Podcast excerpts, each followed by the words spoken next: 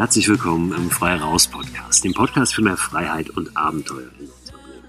Ich bin Christoph Förster und sende heute nicht live, aber doch direkt aus dem Wald mit einer Deep Nature Meditation. Nein, keine Sorge, keine Angst, aber hinter mir plätschert tatsächlich ein Bach. Es werden mit Sicherheit ein paar Vögel zu hören sein und wenn hier und da nochmal ein anderes Geräusch dazwischen kommt, dann erschreckt euch nicht. Ich bin tatsächlich im Wald, hier in meinem Hauswald. Ich kann gerade nicht in meinem alten Wohnwagen aufnehmen, der ist nämlich Baustelle. Da mache ich gerade den Fußboden neu.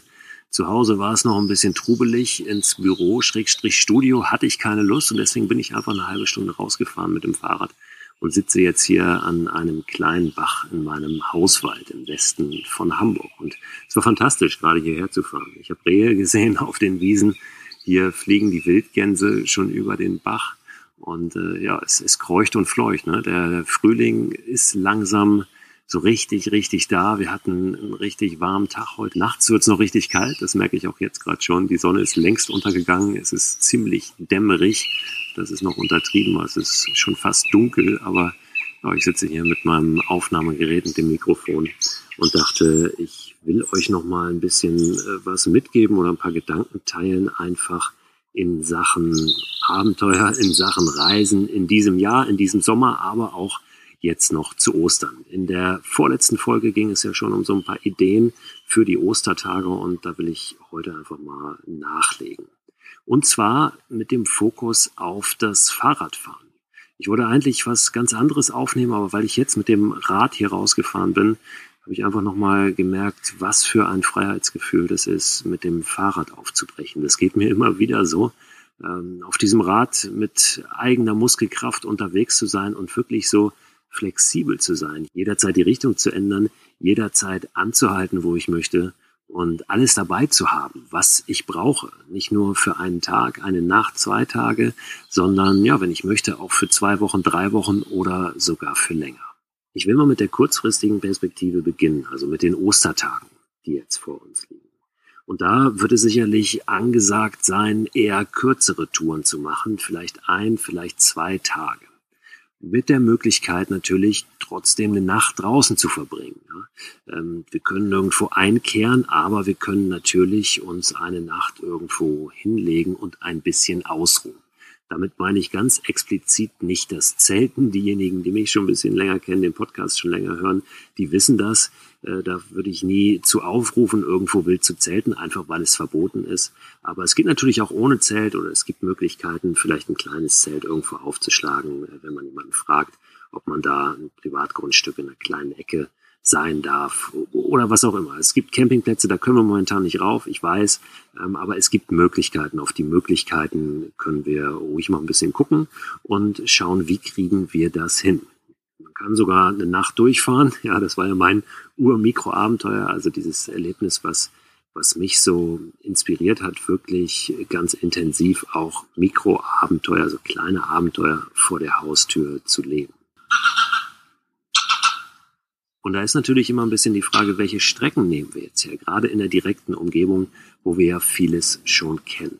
Es gibt eine ganz wunderbare Plattform, eine Veranstaltung ist es eigentlich, die kommt so aus der Gravelbike-Szene. Ich habe da, glaube ich, im letzten Sommer auch schon mal darauf hingewiesen, tu das aber hier gerne nochmal. Denn das sind wirklich ganz, ganz tolle Routen, die die Jungs und Mädels, die das veranstalten, da zusammengetragen haben. Und zwar heißt diese Veranstaltung bzw. diese Plattform Orbit 360. Wenn ihr das mal googelt, landet ihr da sofort. Und die Idee ist, dass da wirklich für jedes Bundesland eine Route drin ist, die so zwischen 250 und sogar 350 Kilometer lang war im vergangenen Jahr da werden jetzt im Mai wieder neue Routen auftauchen. Die sind zum Teil auch schon gescoutet, da sind alle schon gescoutet und werden jetzt gerade aufbereitet und die werden da demnächst hochgeladen und veröffentlicht.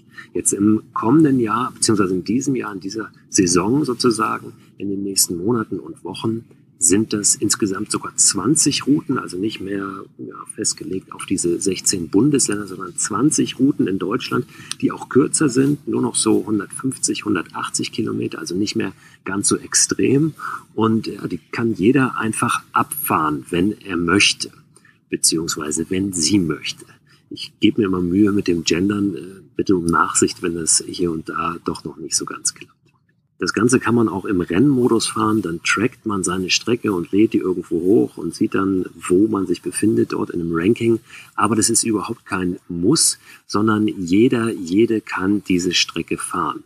Die Strecken werden dort auf dieser Plattform Orbit 360, die Webadresse ist orbit360.cc, da werden die veröffentlicht und ihr könnt die aber auch bei Komoot, bei dieser Routenplanungs-App alle einsehen. Vor allen Dingen auch die vom letzten Jahr, denn die sind nicht mehr auf der Website.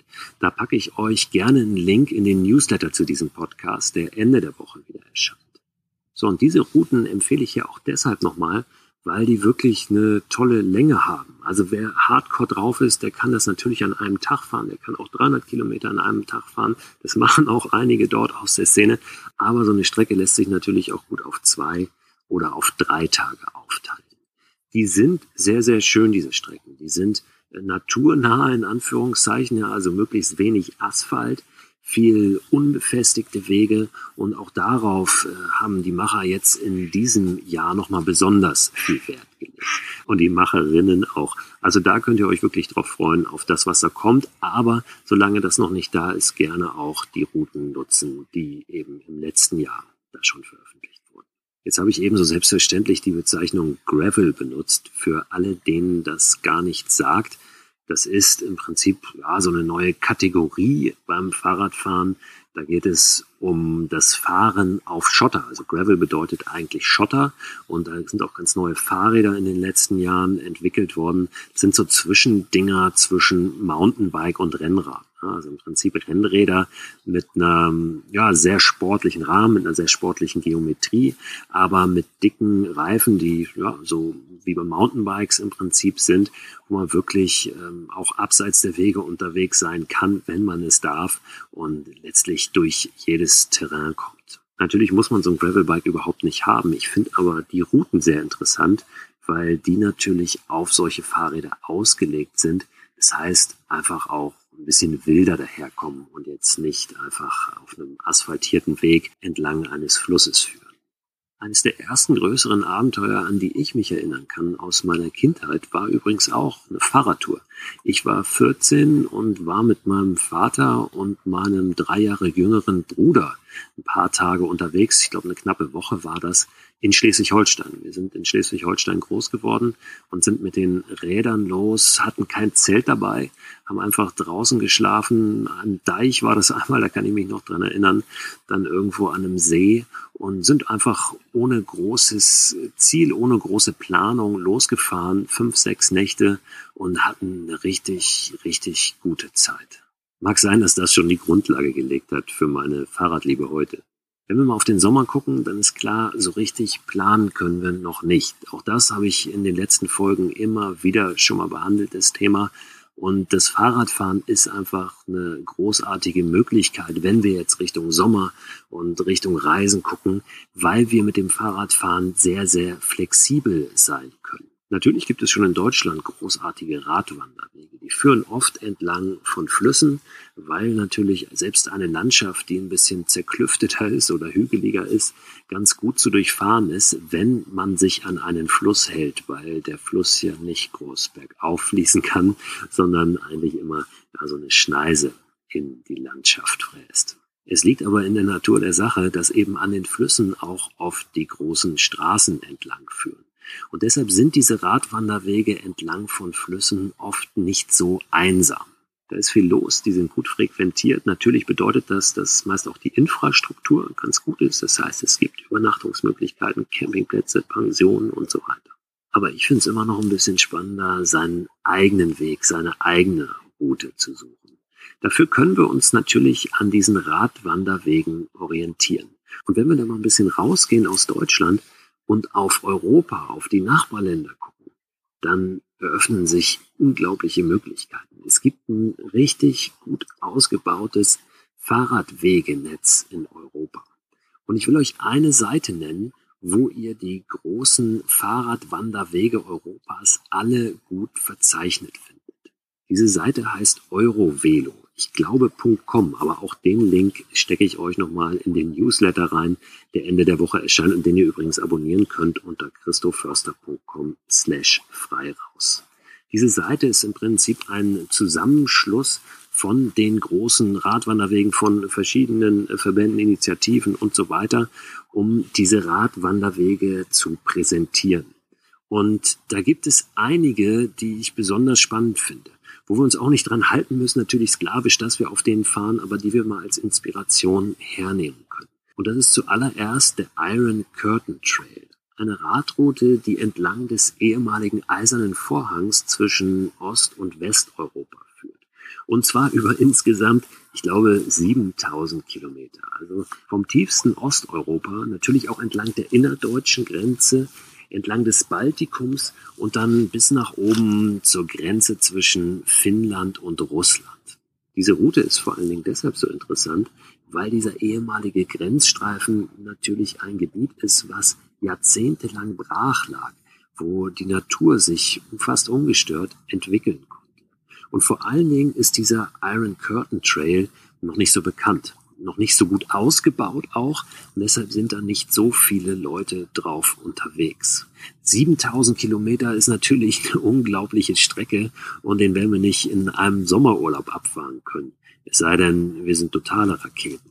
Aber das müssen wir natürlich auch gar nicht, sondern wir können uns einzelne Etappen raussuchen. Vielleicht ist es sogar nur der innerdeutsche Teil, ja, also der Abschnitt in Deutschland oder es geht dann weiter hoch Richtung Baltikum oder weiter runter Richtung Südosteuropa. Aber das finde ich wirklich, ja, ein Geheimtipp ist es nicht mehr, dieser Iron Curtain Trail, aber doch noch eine richtig, richtig tolle Tour, die sicherlich nicht so überlaufen ist. Dann gibt's den Ostseeradweg, der wirklich einmal um die komplette Ostsee rumführt. Ich glaube, der ist sogar noch länger. Das sind 9000 Kilometer oder so. Auch das wird nicht in einem Sommer möglich sein. Aber auch da können wir uns natürlich verschiedene Abschnitte raussuchen.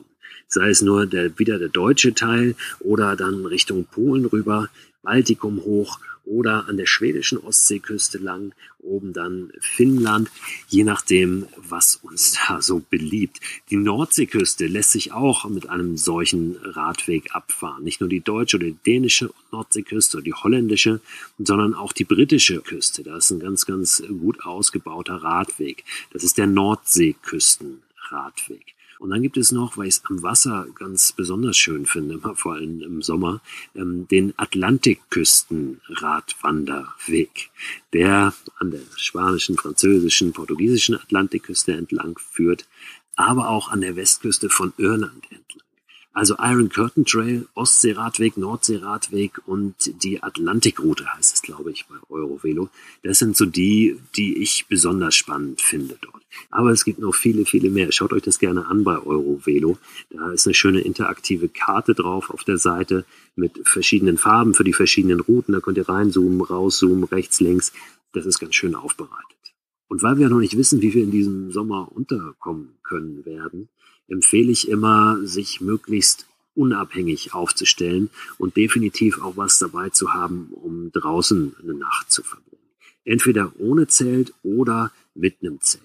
Mit einem Zelt, wie gesagt, dürfen wir nicht einfach wild übernachten, aber wir können unter Umständen auf einem Campingplatz bleiben. Es empfiehlt sich für eine Radtour ein möglichst leichtes Zelt dabei zu haben. Da gibt es mittlerweile eine richtig große Auswahl ein paar Empfehlungen packe ich auch noch in den Newsletter rein. Also der wird diese Woche rappelvoll.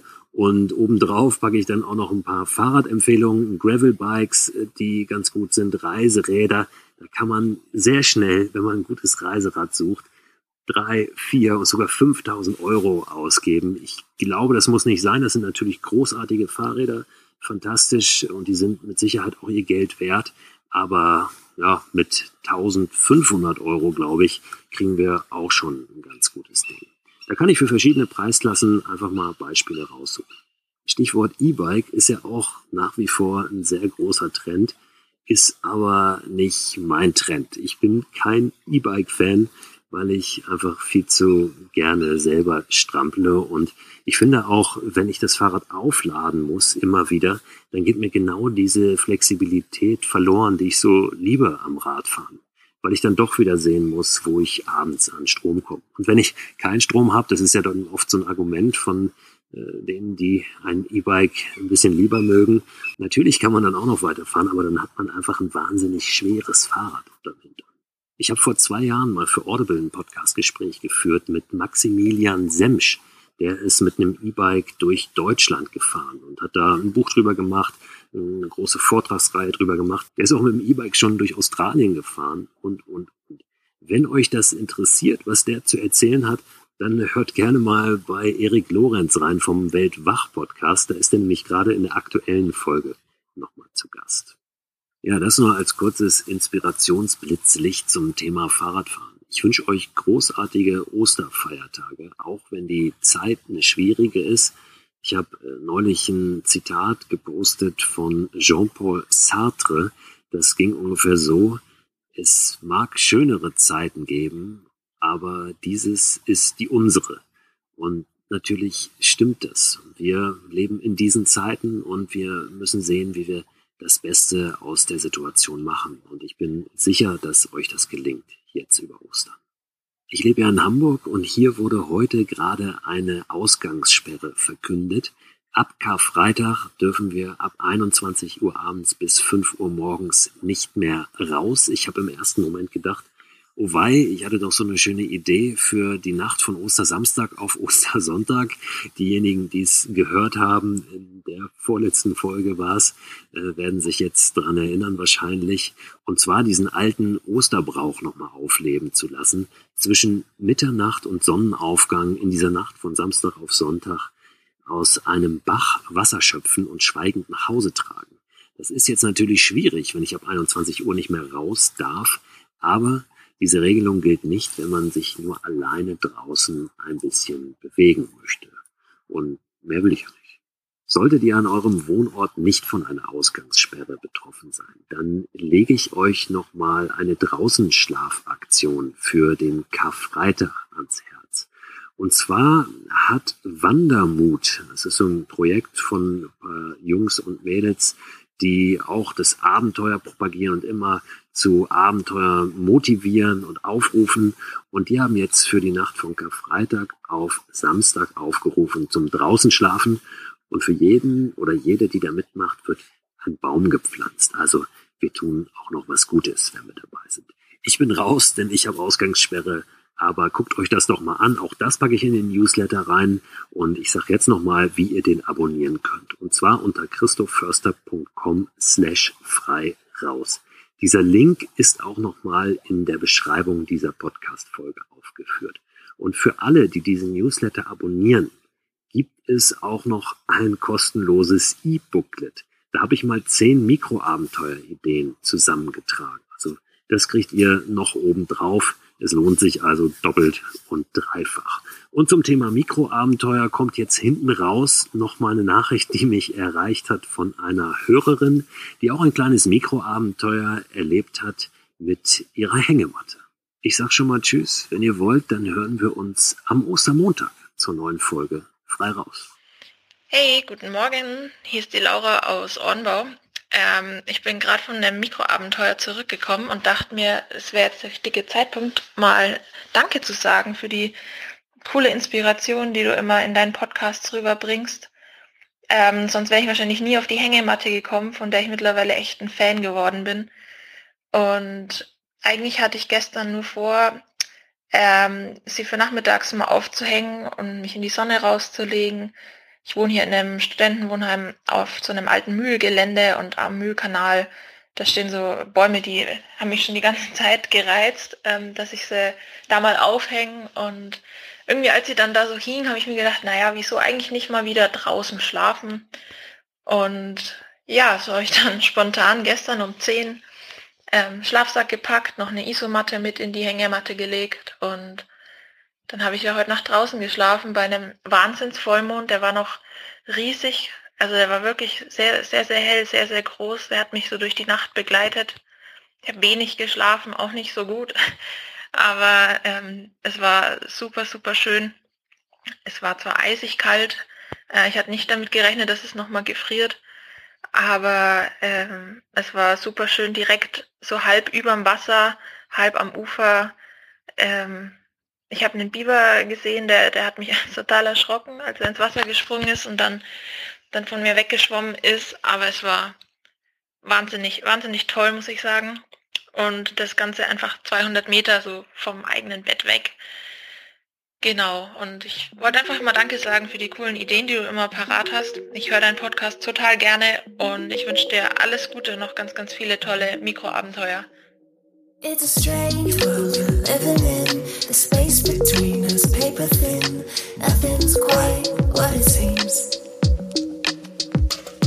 It's a brave world we're living in. Seeing sparks in dark places. Finding something to believe.